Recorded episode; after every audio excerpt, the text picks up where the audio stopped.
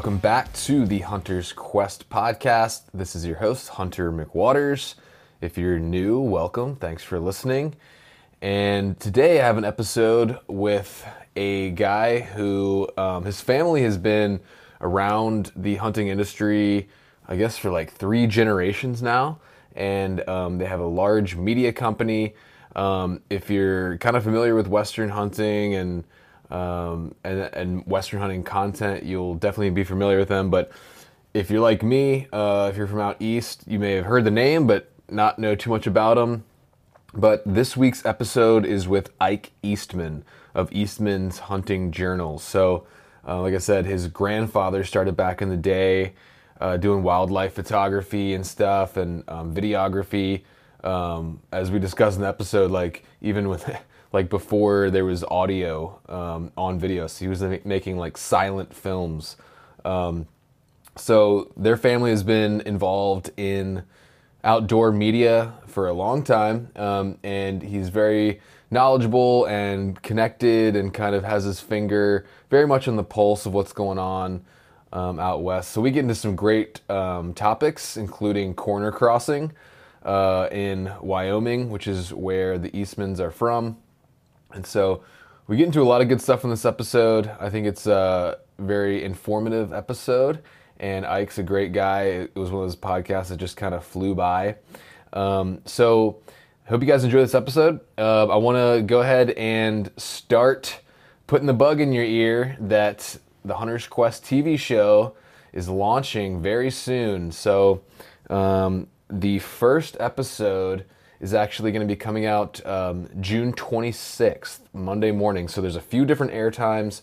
There's June 26th, Monday at 6:30 a.m. Eastern, 11:30 a.m. Eastern on June 26th, and then there's an overnight airing, I believe, like Thursday at like 3:30 a.m. or something, and then uh, July 1st, um, the first episode will air at 12 noon Eastern. So Hope you guys get a chance to check it out. I'm really excited. I've been working really hard. The first episode is an awesome episode. Uh, it's from my antelope hunt where we filled two tags, and um, it's a really cool episode. I've been working really hard on it. So if you guys have Sportsman Channel, hope you'll tune in uh, Monday morning, either at 6:30 or 11:30 Eastern. Um, if you don't, um, you can get the Sportsman Channel on Fubo or um, you know other linear cable options. Also, it should go digital on MyOutdoorTV afterwards, and then all my episodes later in the year or early next year are going to be available on YouTube. But I really hope that uh, if you have Sportsman or um, even if you have a friend or a family member that you could go and watch TV over at their place on that Saturday, I'd really love uh, for everybody to tune into that and let me know what you think. So, really excited for that. I hope you guys enjoy that. Um, please continue to share the podcast. Um, you know, I've been working really hard on the show, but also, you know, I'm still pumping out a podcast every week. So it's not easy, it's a lot of work. Um, and uh, I hope that if you guys are fans of the content, that you will help me out by sharing this with friends and family. If you have not yet, please subscribe to the podcast and my YouTube channel. Check me out on social media and leave me a written rating and a review on Apple Podcasts. Um, that's really big for helping me get to the word out. And I want to leave, or I want to um, give a couple shout outs here to some folks that have given me reviews lately. So, if you are listening, uh, Rugged Built, 83 Long Shot, Miggy 0653, and Popcorn Sutton was my neighbor if you're one of those guys, hit me up on Instagram, send me a message, send me your mailing address, and I will drop some swag in the mail for you. Uh, thank you for the support. And if you haven't, please leave me a rating and review, share the podcast, and subscribe to my channels. And don't forget to check out the premiere of the Hunter's Quest TV show, which will start June 26th. Monday morning, 6:30 a.m., 11:30 a.m. Eastern, and then July 1st at 12 noon Eastern. Let me know what you think, and thanks. We'll see you on the next one.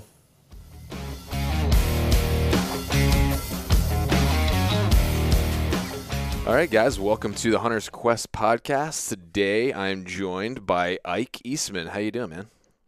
Good, good, man. I appreciate it. Uh, appreciate you having me on, and and uh, hopefully, hopefully uh, your audience enjoys a conversation about whatever sure. we're going to talk about. I got a list here. I got some good topics, I think. Um, but uh, yeah, so if you guys don't know, um, Ike is part of the Eastman's hunting, I guess, what do you call it, like a family of brands, or do you just call yeah. it the Journal, or?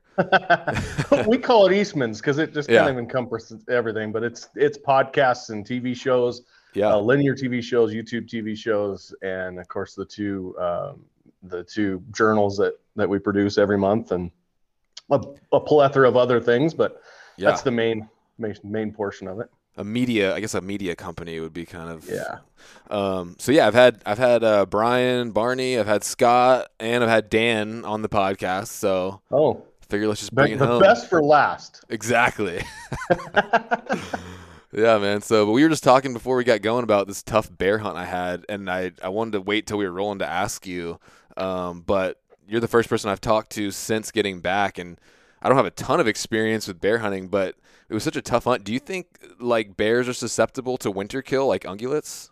No. No. Um, no, I don't think so because um, you know, obviously they they hibernate, especially black bears are true hibernators. Grizzly bears are a, a hybrid hibernator, and they're not they're not uh, true hybrid hibernators. Um, but black bears, I wouldn't say that's big, as big a problem. In fact, uh, winters, long winters is they're it's actually kind of good for them because mm they're scavengers. And so what'll happen, you know, is, is they come out and they'll graze on grass and, and, um, you know, that type of stuff to remove that plug.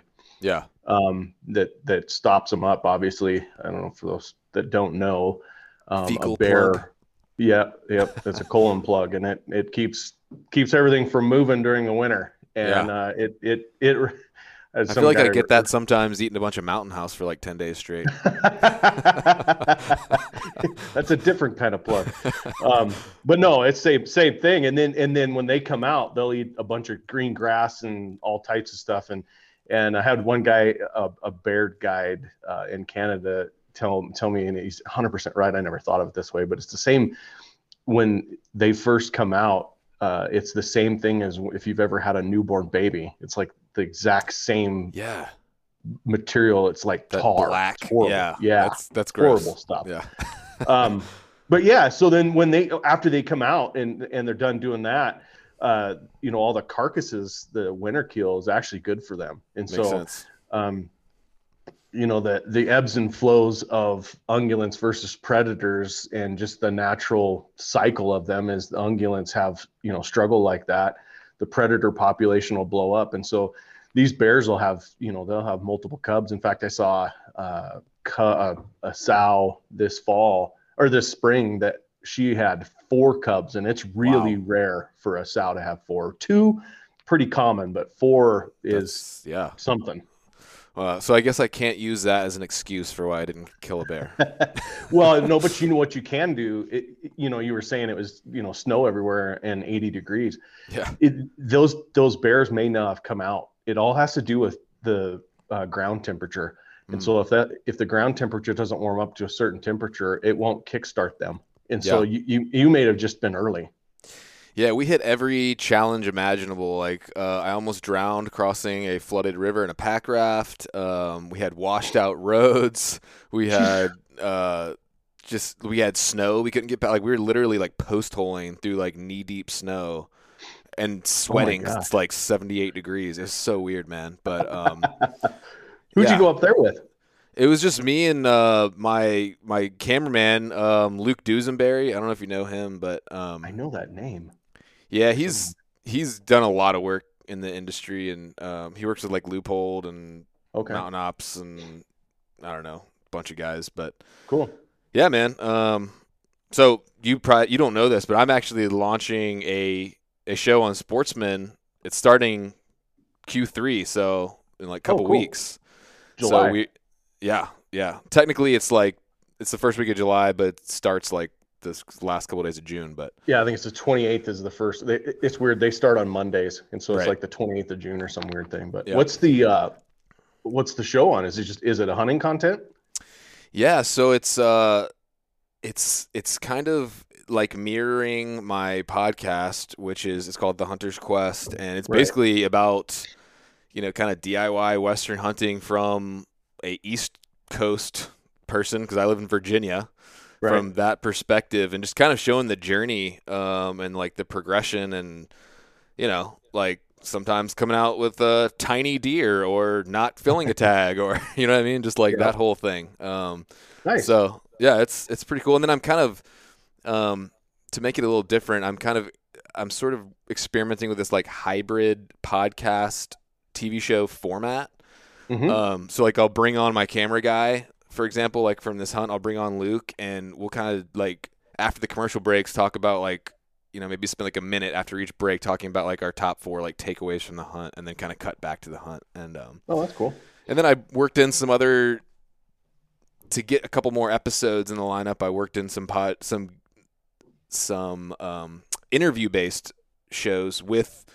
Uh, I did one with Remy Warren, one with Brian Call, and one with Jana Waller, and one with Jason Matzinger, and we like kind of broke down a hunt they did, and and then like used some of their footage to kind of and just talked about it and kind of lessons learned and that pointers and stuff like that. Oh, that's cool. So it's kind of like uh, oh the YouTube the YouTube uh, that I think it's Black Rifle. I think they either do it or they sponsor it, where it's you know it's uh, Navy SEALs break down you know this movie or that movie and talk yeah, kind of. if it's I legit or not. I haven't seen that, but yeah, it's yeah, kind of like that. So um, you you, you that, that, it's like reporting on your own stupidity in the field. So here's what I did dumb here, or here's kinda. what worked and and I and you know I thought would work and it did. That's that's pretty cool. Yeah, yeah, because um, yeah, like my cameraman, we did like an antelope hunt the first the first episode is an antelope hunt that I did on a zero point one hundred percent draw unit, and it was me and my cameraman who'd never been out west ever, and oh, wow. um, and it was like I just want to show like you can, and we we we killed a buck and a doe in two days. Um, we got this is the buck I shot in that hunt, and then I kind of okay. broke it down with him, and it was uh it was cool, man. So I'm looking forward to it. Cool. But anyway, enough about me. Um, So you're uh, doing qu- quarter three and quarter four? Yeah. That's very cool. Yeah, man. What night are you on? Um, so that's a good question. My main, I think my anchor slot is actually Saturday at like okay. noon, which is like not great, but it's not like terrible either. I feel like maybe a lot of guys will be kind of coming in from deer camp and lunchtime and maybe maybe catch it or whatever. But then yep. I think I have I think I got to check, but my my nights I can't remember. I should know that, but uh, the main one I'm kind of telling a, people is Saturday at noon. We're doing a shameless plug right here, Hunter. You, oh, you, totally. You should, know, you should know the details, dude. I know I was not prepared, man. Jeez, no one, no one normally asks me questions, so. I'm sorry. That's what happens when you get other guys that get on that, that have their own podcast. I want to talk about you. I don't care about me. I know all that. It's pretty boring in my world. No, I actually like that. I, I, I actually, I feel like when you enter into a podcast, people like assume that they can't ask you stuff, and so right. I actually like to tell people like, hey, like feel free to you know, it's conversation. Feel free to ask me stuff. So I like it. Yeah. You know, it's good. Yeah, comes um, across more natural too. Hundred percent. So, um, but I did want to ask just briefly. I know you're probably like so bored of talking about this, but just for my audience, just in a nutshell, could you okay. give us just a little bit of background on Eastman's? Because coming from the East Coast, like I know I've always like kind of known the name Eastman's, you know, but like um, I don't think many guys maybe that are from out here or Midwest maybe are as familiar with Eastman's as some guys that are you know born and raised out in the West.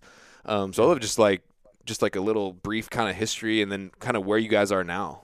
Yeah, I'll give you the elevator pitch is what I call it. Um, nice. So my grandfather Gordon Eastman uh, started filming in 1957 and wow. when I say filming, he's filming wildlife in Alaska. And mm. this is before audio, so they were they were they called them uh, no talkies. But he would oh, wow. he would film this wildlife. On, he was guiding up there, and he filmed this wildlife, and he'd bring the footage down to lower 48, and he would travel around and live narrate this in front of audiences. And I, I run wow. into guys constantly that are like, man, you know, they're 70 years old, and they're like, man, when I was a kid. I sat in the auditorium in Spokane, Washington, or Harrisburg, Pennsylvania, and I listened to your grandfather. And it's the first time I'd ever seen a polar bear or a wow. caribou or Dall sheep or whatever. That's so cool. Um, and so he started that, and and then kind of he got into building theatricals, wildlife theatricals. Uh, it took him to filming with Walt Disney. Uh, just filming wildlife for Walt Disney, and hmm. he, he, had a ton of adventures. He was a very our family is very adventurous. Um, we're all about you know the experience, not about the trophy or or yeah. you know any of that. It's really about the experience. And so um, he he had crashed on the ice in uh, 60, I think it was 62 or 67 maybe uh, crashed on the ice in Alaska in the Winter winter, and him and another guy survived three days out there on the ice, floating around until he got saved. Um, it was yeah, that's a crazy, crazy story. It's called the. he documented it in a movie called North of the Sun, um, where he sat, spent two winters with the Eskimo people. He knew that um, this is not going to be an elevator pitch, apparently. Um, right. let's, let's, we're in Vegas and we're going 100 stories. Um, so he documented what the Eskimos, uh, how they their way of life, because he he saw and knew that that their way of life was changing rapidly and going mm. away. And so he he documented, you know, the, the, dog sleds, and he actually documented a whale hunt, and they were able to take a whale and the whole nine yards, wow. polar bear hunts, and and uh, seal hunts, the every, everything to how they make mukluks and why they're superior and all of that stuff. And so, That's awesome. Um, then he did a bunch of other stuff with wolves, and uh, he ended up with three generations of wolves uh, in captivity and studied them. Um, then he took, uh, in the late 70s, he took all of these films. I think there was 13 of them in total. And it was when VHS came out, and you know the movie store, you know the old mm-hmm. blockbusters mm-hmm. before oh, yeah. Blockbuster. Every little town had a movie store, and you go in and rent a, a VHS for the for the night, and um, he took these theatricals, put them on VHS, and sold them to these movie stores to be rented. Hmm. So then there was another, you know, insurgence of people getting to, to hear his stories and and his adventures. You know, for guys like you and I, when we were kids, watching that, and and my dad was helping him by selling these videos all over the country, and he was sitting in Harrisburg, Pennsylvania, at a show. Um, it used to be called, well, it's still called the Great American Outdoor Show. It's owned mm-hmm. by the mm-hmm. NRA now, but back then it was just a, a, local show, and it was it was the largest hunting show on the planet. He was selling these VHS videos to guys, and people kept well, they would find out he's from out west, and they would just hammer him with questions like, "How do you hunt out there? I've always wanted to shoot an elk. I've always wanted to see a mule deer. I've always, mm-hmm. you know, bighorn sheep, all that stuff." So just because he was tired of answering the same question over and over again, he just made a one sheet, you know, frequently asked questions and he'd just hand it to him. So so they weren't sitting there clogging up his booth. He could go sell videos. So this idea. one sheet turned into two sheets, turned into a little newsletter that he did on a quarterly basis, and it turned into a magazine. So that all started okay. in 1987. And he took the magazine and grew it um, the hard way, which was literally sitting at booths in every you know every show, big hunting show around the country, mm-hmm. selling subscriptions and videos. And then in nine, he he grew it to, you know, a, it was pretty big in the 90s. Well, it's still big, but it was it was the heyday of printing and the heyday of people right. reading stuff. And then he started the bow hunting journal in 99 and started our TV show in uh, year 2000 and it's been on the Outdoor Channel ever since then. Uh, my anchor st- slot is at 9:30 p.m. on uh, Thursday nights. Okay, and sweet. we have a couple others too, but that's Q3, the, Q4 as well. Uh, no, we're we're a unique one. We're on 52 weeks all oh, year. Wow, okay. Yeah, sweet. Yeah, we build a pile of content in this yeah. in this building. Um, and then so fast forward, I I was a banker for a number of years, uh, and uh, was doing credit analyst for a big local bank here. And then my parents asked me, because my parents don't have educations. They they were high school educated. My dad was in Vietnam War, came back and was an outfitter, and then kind of went into this whole thing. They it got the business got big enough that they needed some skill sets, and so they asked me to come back and uh, help run it. And then in 2008, I bought it from them. And that's when 2008 was when the digital era. So that that's the big that was the big transition between traditional media, which was the magazines, the linear TV show, to more digital, which is YouTube and uh, you know electronic email newsletters. And uh, of course podcasts weren't around until you know later like 2012 14 but i took in 2008 and jumped on the digital side of the world uh, st- still building the same kind of content. We just deliver it different. Yeah. Um, you know i was sitting in a fly fishing boat with actually the guy that was printing our magazine and it was in 2010 and the world was starting to fall apart you know the whole housing bubble market thing. Right. and, and uh, i said man I, I, I don't know what i'm going to do with this michael. I, you know the seems like print's dead. And he goes no actually you're going to be fine because people still want the content. They still want the information they're just not going to they're just not going to read it in a printed form the same way that they always, that they have previously. I went, right. Oh my gosh, that means I just have to figure out how they're going to read stuff and how they you know deliver it that way. Mm-hmm. And so we started our our YouTube channel and started you know the digital e news and then of course went into the podcast world with Eastman's Elevated and uh, now we have six podcasts Wow. Um, Eastman Elevated is the anchor one. It's the flagship. And then I have my own called Eastman's Hunting Journal Podcast Edition, where I interview guys like you and find out your story.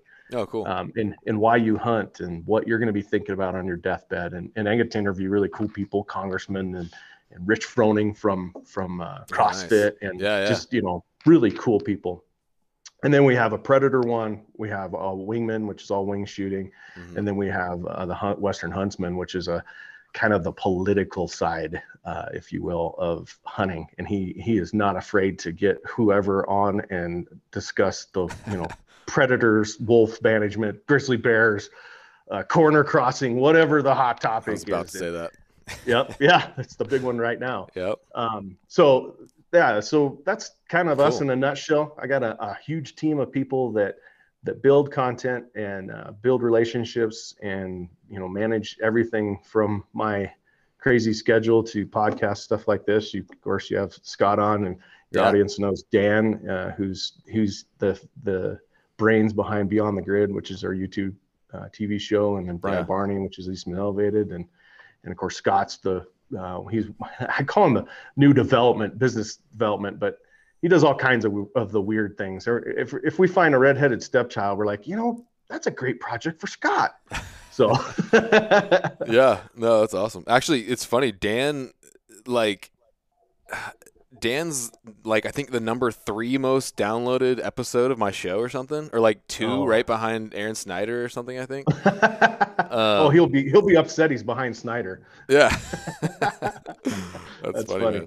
Well, you guys um, must have had a great conversation then.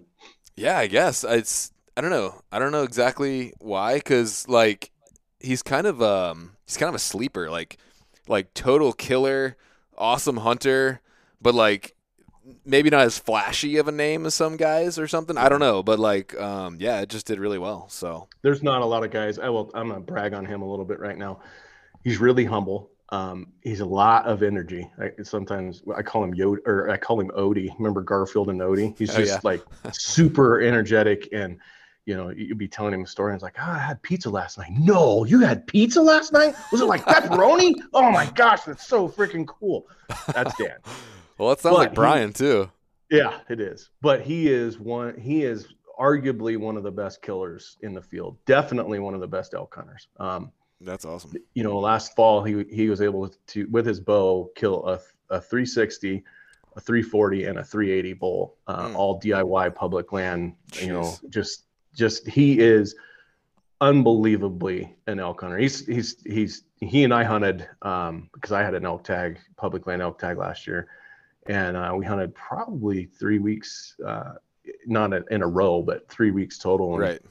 And uh, he is unbelievable with with elk. So he is a great hunter, and he cool, and he comes across pretty cool. Yeah. Um. Well, yeah. That's he. Yeah, it was a great podcast, and something we kind of like alluded to earlier that I kind of wanted to get your thoughts on was, um, you know, the because I, I, did I heard a podcast. Speaking of Snyder, I heard a podcast you did with Snyder like kind of back in the day. Well, not back in the day, but like 2018. Oh yeah. And uh and uh I just did another one with him here on on his podcast. I don't know April. Okay. Uh, March, yeah, something like that. I started listening to that one, but it was like more about him, and I wanted to like hear more about you. So um, I'll listen to that one later. Um, because I because I had a really good conversation with Aaron, and then I I was on Kifaru Cast too, um, and it was funny because on my podcast I like put him on the spot and like asked him if he believed in God and stuff. then, yeah, how did that go? Let me it guess. Went, he started doing the little nervous uh, like looking for an exit. yeah, and well, it's the number one most downloaded show I've ever done, and uh, and then he had me on Kifaru Cast and was just grilling me about Christianity the whole time, and it was oh, like oh, it, awesome. It was awesome, but um, uh, what was I gonna say? Oh yeah, I just want to talk a little bit about like the progression of a hunter because that's something you guys talked about a little bit, and um, it's something that it's kind of a weird balance because you know in in the outdoor media industry and stuff like that, obviously like big animals, you know, sell magazines, big animals get the clicks on YouTube and stuff like that. Right. Um, but also I think um, a lot of guys, especially like public land DIY type content, like um, they want to see something more, maybe maybe more relatable, or I don't know. Um, maybe I'm wrong. I don't know. Like, but for example, I did a really tough, my first mule deer hunt ever. Very tough hunt, backcountry. You know, we were in there like seven days, and we didn't even see an antlered buck until like this fifth or sixth day. We finally did. It was a little guy, but I was like, you know what? This is my first mule deer ever. We've been working our butts off. Like, I'm going to go shoot this deer. And I did. And I've kind of been like, you know, I wonder how, you know, the people in the industry are going to like take this. You know, are people going to be like mad that I shot this small deer? I'll show him to you right here. I mean, he's he's a baby. Oh gosh, yeah. Which what state was that? Idaho. Oh, okay. Um, but uh, anyway, but it's my first mule deer ever. What's that? You must know somebody in Idaho. oh man. Um, nah, it just just happened to be. I do know people there, but anyway. Um, so anyway, I just want to get your thoughts on that, and then um, you know, how do you think that relates to creating content and and that kind of thing? All right, so you asked me. I think you asked me three different questions. Number one, uh, you asked me about the the progression of a hunter and my thoughts on that. Number two, you talked about trophy hunting and and and you know what what is trophy hunting important or or not. And then you also asked me about why you know why do are people enamored with large trophies and and why does that work? Mm-hmm. so i'm going to answer each one of them. Okay. I'll, i'm going to answer the first one. Let's talk about the progression of a trophy hunter. Actually the progression of a hunter. Yeah. It doesn't necessarily have to be trophy. It's just that's kind of where you end up. So one of the things that I'm one of the things that that has been misnomered in the in the in the world, not just in hunting, but in the world, is that trophies hunting is poaching, and it's not. And we'll get into that in a second. Yeah. But what happens with a hunter is you get into it as because you have to start somewhere, right? Mm-hmm. You have to learn how to swing a golf club before you can go golfing. Trophy hunting or hunting, you kind of have to learn the basics.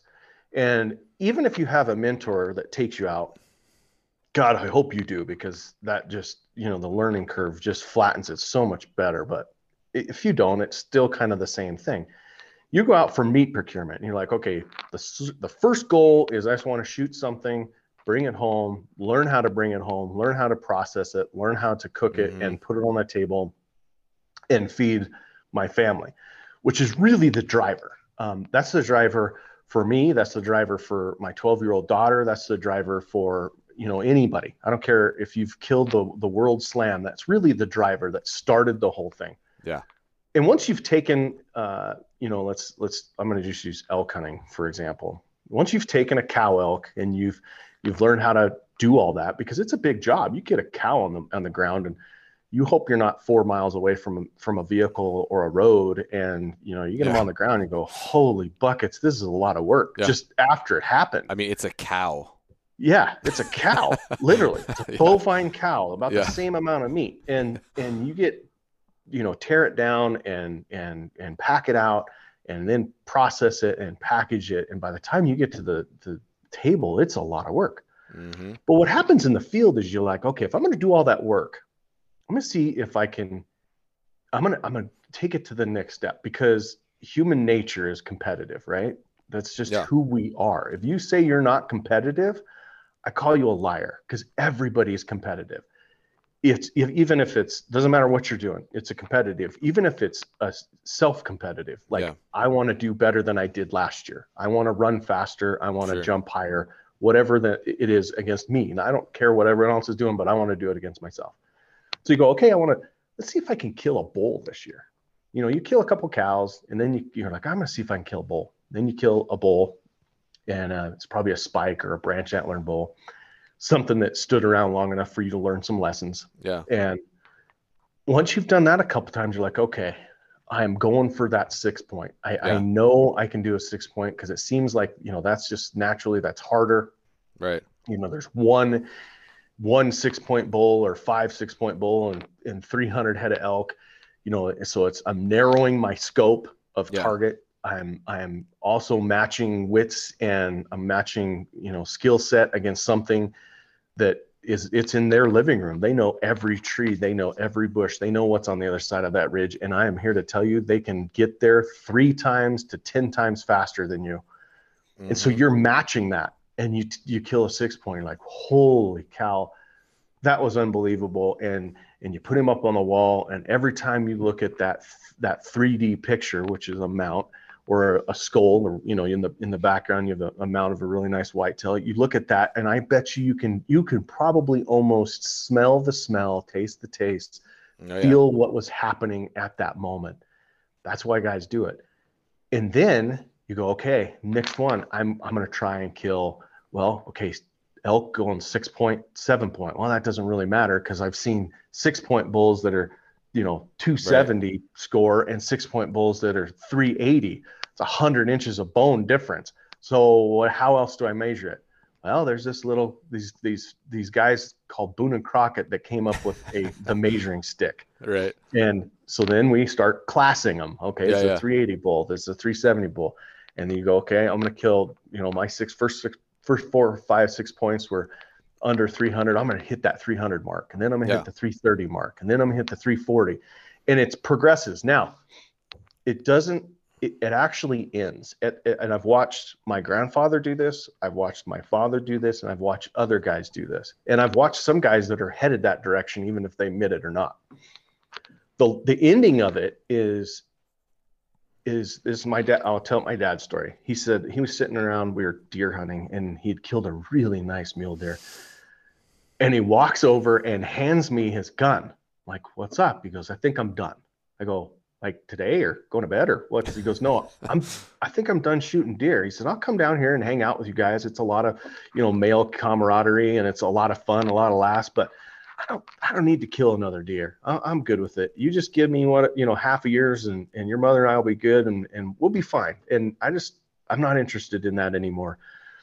He still wants to learn. He still learns things about wildlife. He he still hunts a little bit, um, but he's not. You know, he, he was crazy about mule deer at one time. You know, mm-hmm. he couldn't get enough of it, and he was constantly stretching his skills and learning new things. And and then he he got into this what I call the the sunset cruise, and he's taken wildlife photos and he's taken you know learning about buffalo and and you know their rut and takes a ton of photos about that and then he goes into grizzly bears and he takes a ton of photos of grizzly yeah. bears and and lives with them and just kind of you know it's just the natural progression of stuff right. even the native but americans did the same thing i feel like that a lot of guys instead of embracing that journey they feel like they got to skip ahead and like they're like, oh, it's my first mule deer hunt. It's got to be you know 170, 180 or bust, or you know I got to go out and get a 350 bull or whatever. It's like, um, and I think, and not not that I'm ragging on like hunting media because I'm in hunting media and I love it, but like, um, I don't know. I think that more guys maybe should embrace that progression and like be okay with going out and getting a spike on their first elk. You know? Yeah. It, it, you know there's two types of hunters. Um, there's collectors, and then there's uh, there's people that that are focused. And when you get into the you know that stage I was telling you that okay I'm going to shoot a three six you know a 360 bull or 340 usually is where it starts. Then there's guys are like okay I'm gonna I'm gonna shoot every single thing I can that's that uh, is elk related, and and sometimes I'll shoot little ones because that's what's available, and sometimes I'm going to have the opportunity to shoot 380 because I just I'm going to specialize in elk. Then there's guys that are collectors, and uh, often your media types become collectors. I don't know, probably because it's uh, different personality types. In order to be um, you know, a lot of, I shouldn't say in order to be, but a lot of the times guys that have a huge ego become collectors because that's, that's what feeds their ego. Does that mm-hmm. make sense? Mm-hmm.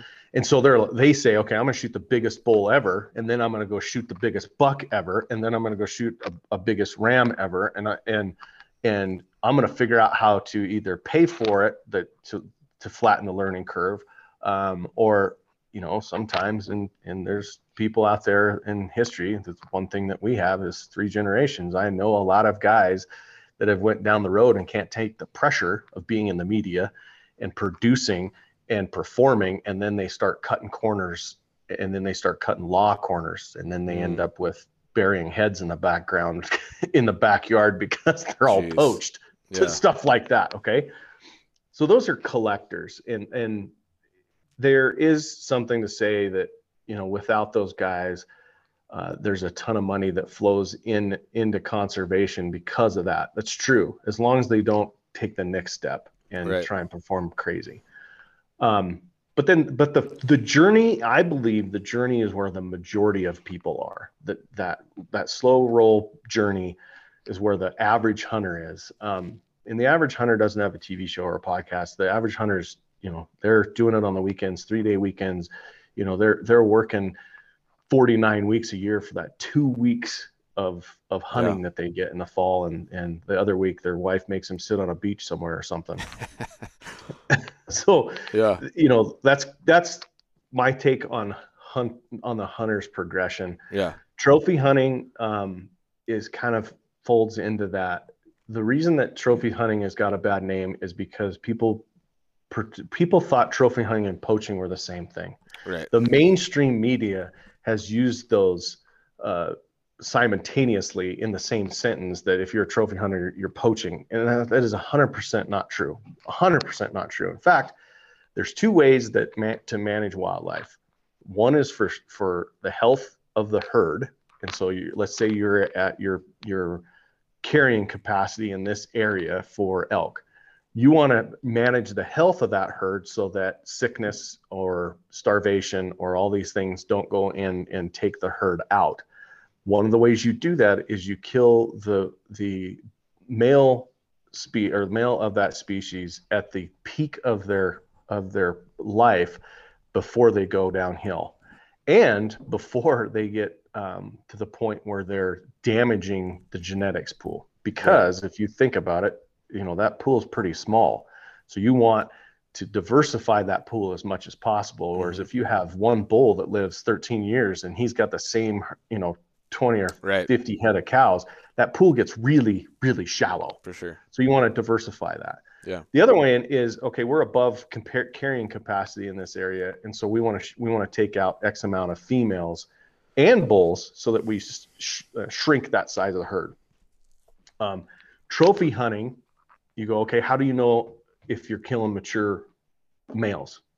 The easiest way we've found so far that I can do in a matter of seconds, I can tell how old a bull is by just looking at his antler growth. Now, is there exceptions to that rule? 100%. And there's also things you have to take into effect or account for things that affect them like weather and drought and, you know, area and genetics and all that stuff.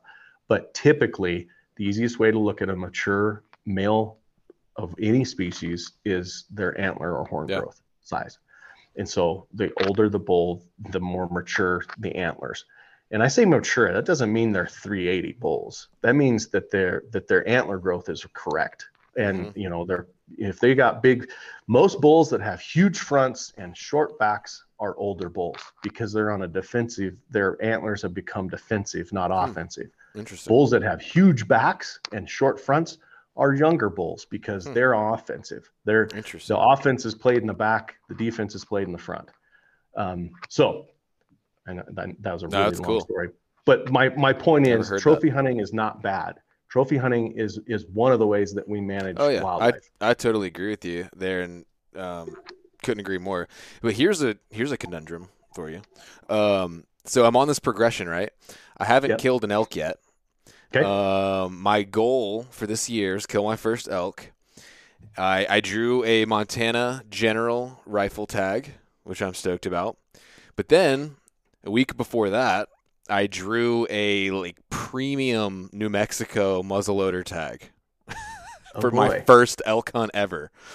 So it's kind of weird because it's like, okay, it's gonna be my first elk hunt ever. Normally, I'm like, yeah, I'll shoot a raghorn or whatever, but this is like a like I think it was like a one percent draw unit or oh, something. Wow. So that's gonna be interesting dynamic. Is, yeah, the good thing is I think you can hunt them the same year because if I'm correct me if I'm wrong, but is your is your muzzleloader season early? Is it in September? No, so it's um it's uh mid October. Okay, and then your elk is. Yeah, is so the the timing is like amazing. So I'm gonna the the New Mexico season ends on the 18th, and then the Montana season opens on the 21st. So I'll literally right. be able to like finish the hunt, drive to Montana, and start the next one. Well, the good thing is by the time you get to Montana, you'll have learned a lot. maybe yeah. maybe you don't see anything. Maybe the weather messes you up. I don't know, but who knows? Uh, yeah, that's a conundrum. Uh, uh good good for you. Uh, Montana General Elk, uh, you know, with a rifle is still a chore. It's oh, not, yeah. you know, it's not a, a premium tag. Uh, not mm that that's a, any easier, but still right. elk hunting.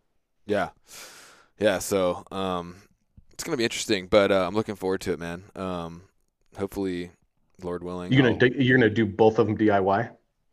Yeah, that's the plan now. That's the plan. Perfect. Perfect. Um, so, yeah, I mean, I looked at the the the the New Mexico spot. It's there's a lot of roads in the unit, mm-hmm. and I've talked to some guys that have hunted that unit, and there's a lot of elk also, and so um, I thought about trying to get like a friend to help me, you know. Um, right.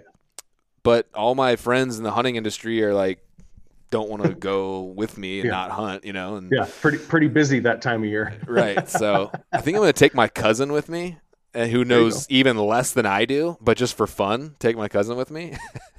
well, at least you uh, have another set of uh, strong legs. Yeah, exactly. And he he went with me on my first ever public land hunt here in Virginia. He went with me on my first ever um, DIY public western hunt, which is this antelope right here. So yep. it's kind of like a cool story, you know. Like, um, so I think it'll be it it'll be fun. Yeah, first cousins first. Yeah, man, and we're like we're like brothers, so I think it'll be cool. Yeah. Um, cool, man. Well, okay.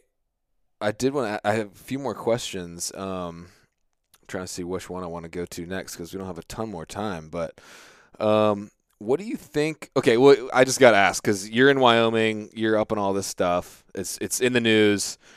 Corner crossing. I'm going to go ahead and just say right now, I 100% think that we should be able to cross corners, but I know it's a touchy issue, especially with locals out there. So, I mean, what are your thoughts on it? So, corner crossing is a is number one it's really dynamic. And and to say that hey this should be illegal or this should be illegal um, I, i'm not going to give you my opinion but i will tell you uh, some of the pitfalls. When this has happened not going to give me your opinion. Come on man. Nope. Not until I, we'll see. I might later. It'll pro you it'll come out and you won't you it'll yeah. be apparent but i'm going to give you some of the dynamic problems that it that it brings up. Sure.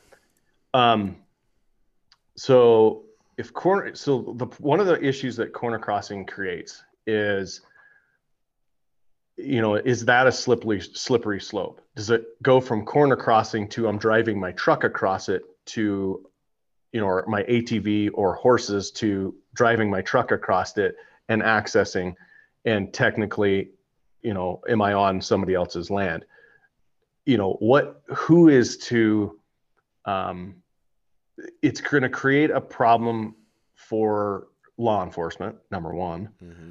and it's going to create more conflict between landowners and diy hunters yeah. or diy people because this is this is bigger than this is bigger than just hunting this is fishing recreating yeah. four wheeling you name it it's it's across the board it started in hunting but it's it comes across it came across the board So it's going to create more conflict. Um, those conflicts are going to be happening in the middle of nowhere, uh, typically in the dark because it's either guns. coming or going, and it's going to happen in um, really, uh, really stressful time, stressful Heated. areas. Yeah. Um, and it's going to happen in, in, a problem. The other thing that's going to happen is the guys that the the ranchers, the landowners that that used to let guys on there or cross their property are going to get fed up with constantly getting taken advantage of. Yeah. And so they're just going to shut it down. They're going to shut what they they were doing, the walk-in areas, the access yes areas, the the um, all that stuff, and they're just going to lease it. They're going to say, you know what, this isn't worth it. Here, Mister Outfitter, you take my property and and hunt it, and mm-hmm. and basically police it is what they're going to do. Mm-hmm. And then you have conflicts between hunt between hunters and hunters, which is outfitters and public land hunters. That's one of the problems. So you're going to pull, so potentially you're going to be pulling acreage out of access uh, that is typically in access now. And it could be, I mean, think about it. A guy does access, yes.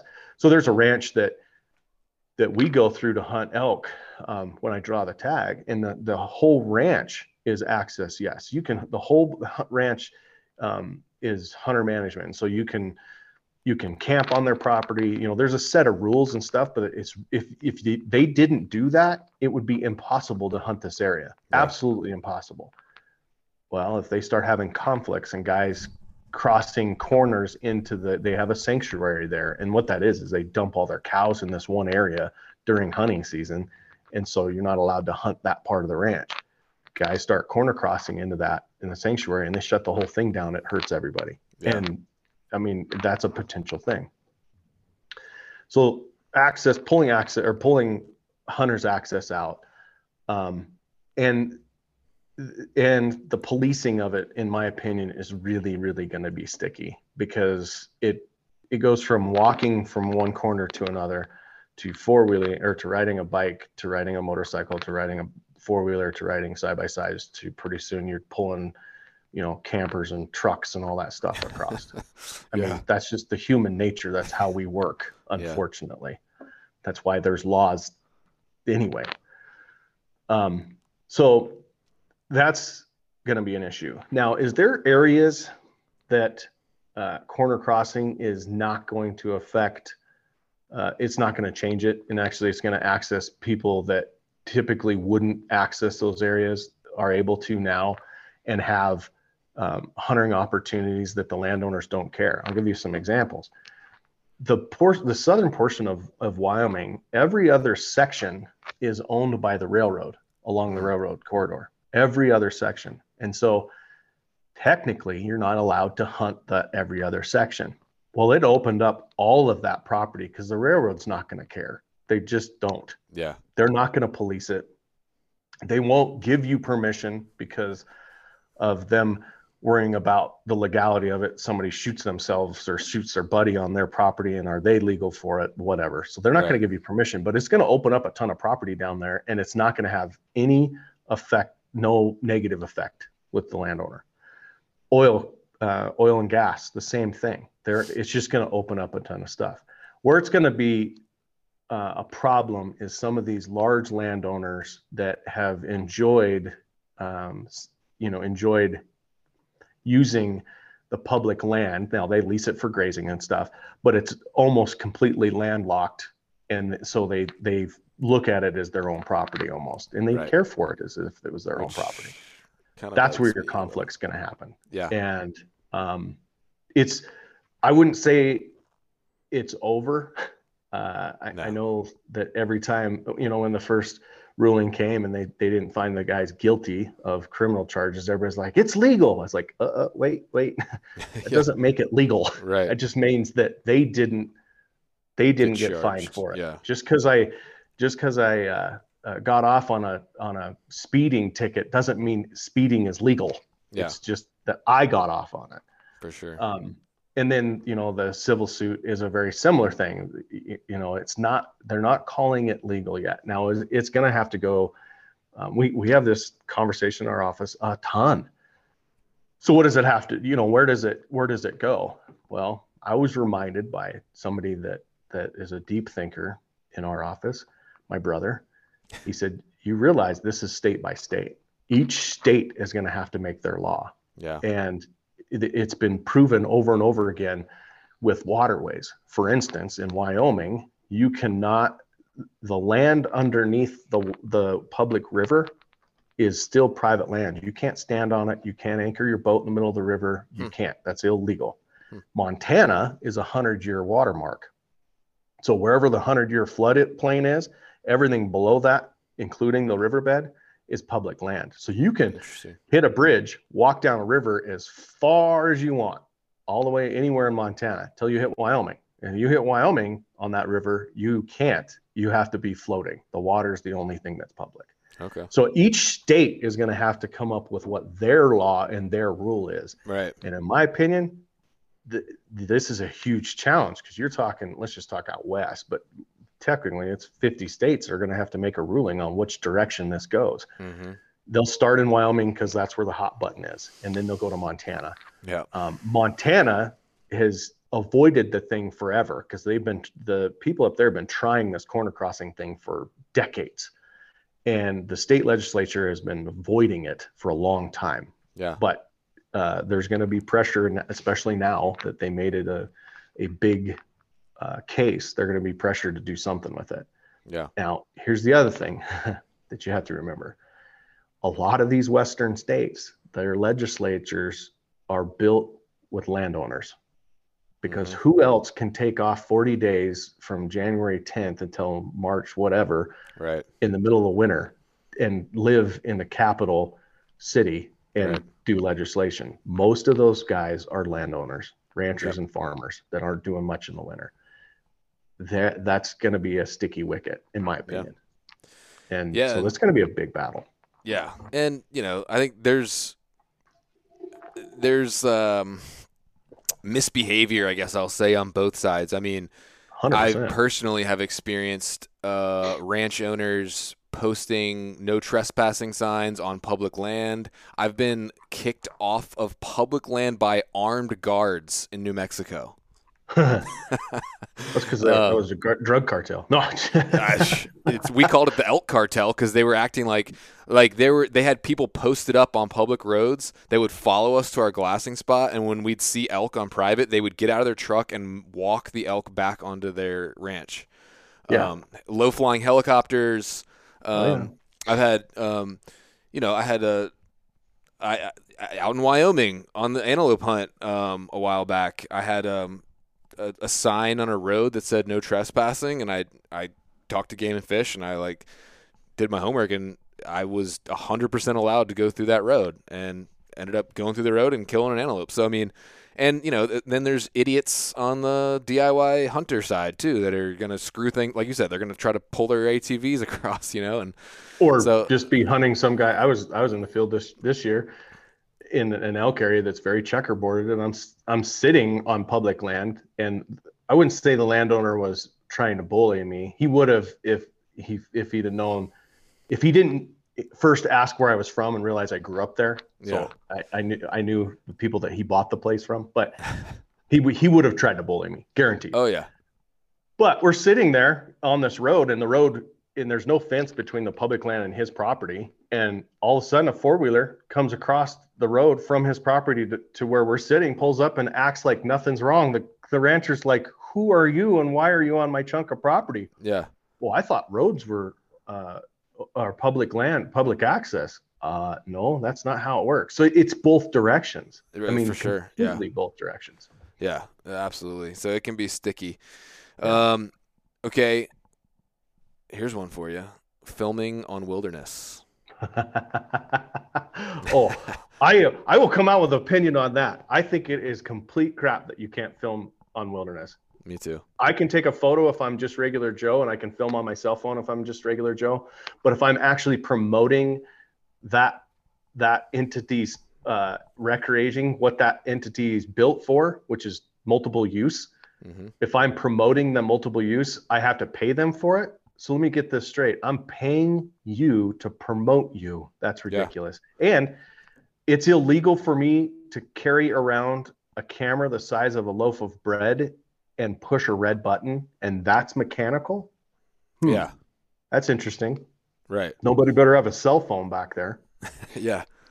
Anyway. Yeah, it's so wild, man. Like, I mean, those those laws were made for like you know Hollywood productions, not well, for. And I've I've had I've had BLM office people in Wyoming and Montana tell me that I fall on under casual use, um, and that I'm not doing anything wrong. And so, but when it comes to wilderness, federally designated, and the other thing too is some people just do it and no one cares, and then some people do it and they get they get slapped around for it. Yeah, yeah. The so here's a an interesting.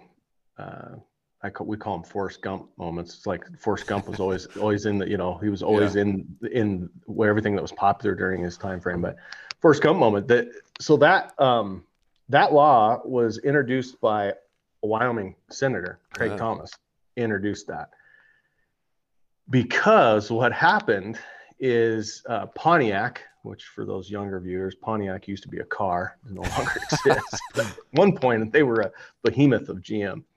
They went up to the uh, the Beartooth Wilderness up or Will, Beartooth Highway, which goes through the wilderness up here in in Wyoming, and they made a car commercial. I just happened to be working in college for the for the Yellowstone Park in the in the road maintenance side of the world. Okay. And we maintain the Beartooth Highway, which is not in the Yellowstone. It's it is in the Forest Service, Wyoming and Montana. They, it's a long story on why they maintain it. it has to do with uh, an agreement on um, not not developing a gold mine up there because all the water rolls into Yellowstone. So by doing that, by not giving the permits, they maintain the highway. Anyway, mm-hmm. I'm working as a just a laborer, and we put in these snow poles, which is a is a, a, sapling tree with the limbs taken off of it that we cut, sharpen one end, and you pound them in the ground. That way, when because they don't plow it in the winter, so when they come back the next spring to plow it, those poles are sitting up, and they can tell where the roads are, and then they oh, okay. you know, obviously dig down to the roadway. And that's what I did all summer. We had just finished that, and this was uh, like August and they came pontiac came up and did a commercial and tore out like five miles of those snow poles and made a complete mess of you know parking vehicles off into to, to uh, waterways and all kinds of crazy stuff. Yeah. And so my boss got on the phone with his boss and we went down they went down the road and they enacted this thing that if you read the law it says for commercial use.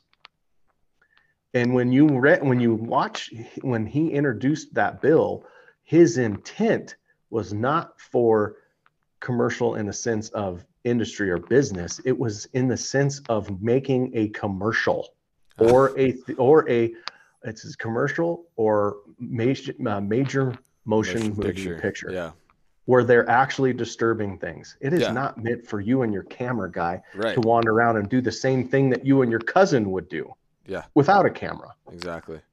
And, and I, I really like... thought we were going to get ro- inroads when that guy in Washington, I think it was in Virginia actually, where they where he they pinched him and they ran it all the way up the flagpole. Yeah. I really thought that was going to help, but yeah, I felt like I almost felt like uh, it was a gray area, and the government like intentionally wanted to keep it a gray area because they they yes. kind of knew that it would probably get struck down if it went up. But yep. uh, I don't know. I talked to Dan the other day, and it sounded like it was kind of gray, and now it's almost back to being like straight up illegal. Yep, yep. You have to. It's always it actually it's always been illegal in the wilderness, and and the the way that they spun that is because of um, the mechanics. You know, no mechanical devices in the wilderness. That's why you can't ride a bike and you can't use a chainsaw and all that stuff. Mm. But in the Forest Service with the permits, the filming permits, and every single Forest Service does it different. And I'm not talking statewide. I'm talking one Forest Service here in Cody, their permit process is one way, and you go to Jackson and it's completely different. Yeah. And they're in the same region. It should just be one one permit. I don't, that's fine. If you want to permit and make sure that we're not doing anything crazy and we're not a major motion picture or whatever, that's right. fine. But don't make me do one at every single hunting area. That's yeah. that's insane. Yeah. Like check what you're doing and verify yes. it and then let let it go. Ah, man. Um, well, I got about seven other things on the list here I want to talk to you about, but uh, I don't think that's happening today. But uh, but uh, I know Eastman's got some cool stuff, um, like with Tag Hub 2.0, and I think you got like a, yeah. a mule deer course and stuff. And yep, um, I'd love to hear just a little bit about that and um, and where people can can find that stuff yeah. and uh, and then kind of what you know what's what's the future? What's the future look like for you and for Eastman's? Yeah, so um, we did uh, just launch we did a soft launch on Tag Hub 2.0, uh, which integrates uh, maps and a mapping software.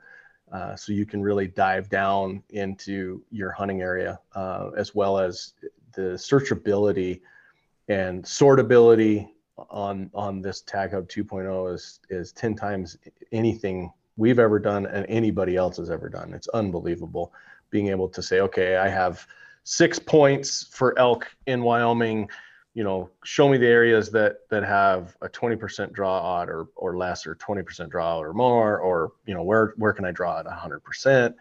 Um, that sortability is unbelievable. So it can take something that could take hours down to a sheer few minutes, and be able to e-scout your area mm-hmm. um, mm-hmm. and and do pins and you know waypoints and all that stuff. Plus, it's a place that you can keep track of in your user profile you can keep track of. Because if you're like me, I'm going, how many deer, or you know, how many deer points do I have in Idaho or in uh, Colorado, and how many sheep points? And I mean, I'm from yeah. Wyoming. I should know I have max points, but I can't remember what max is because it changes every year.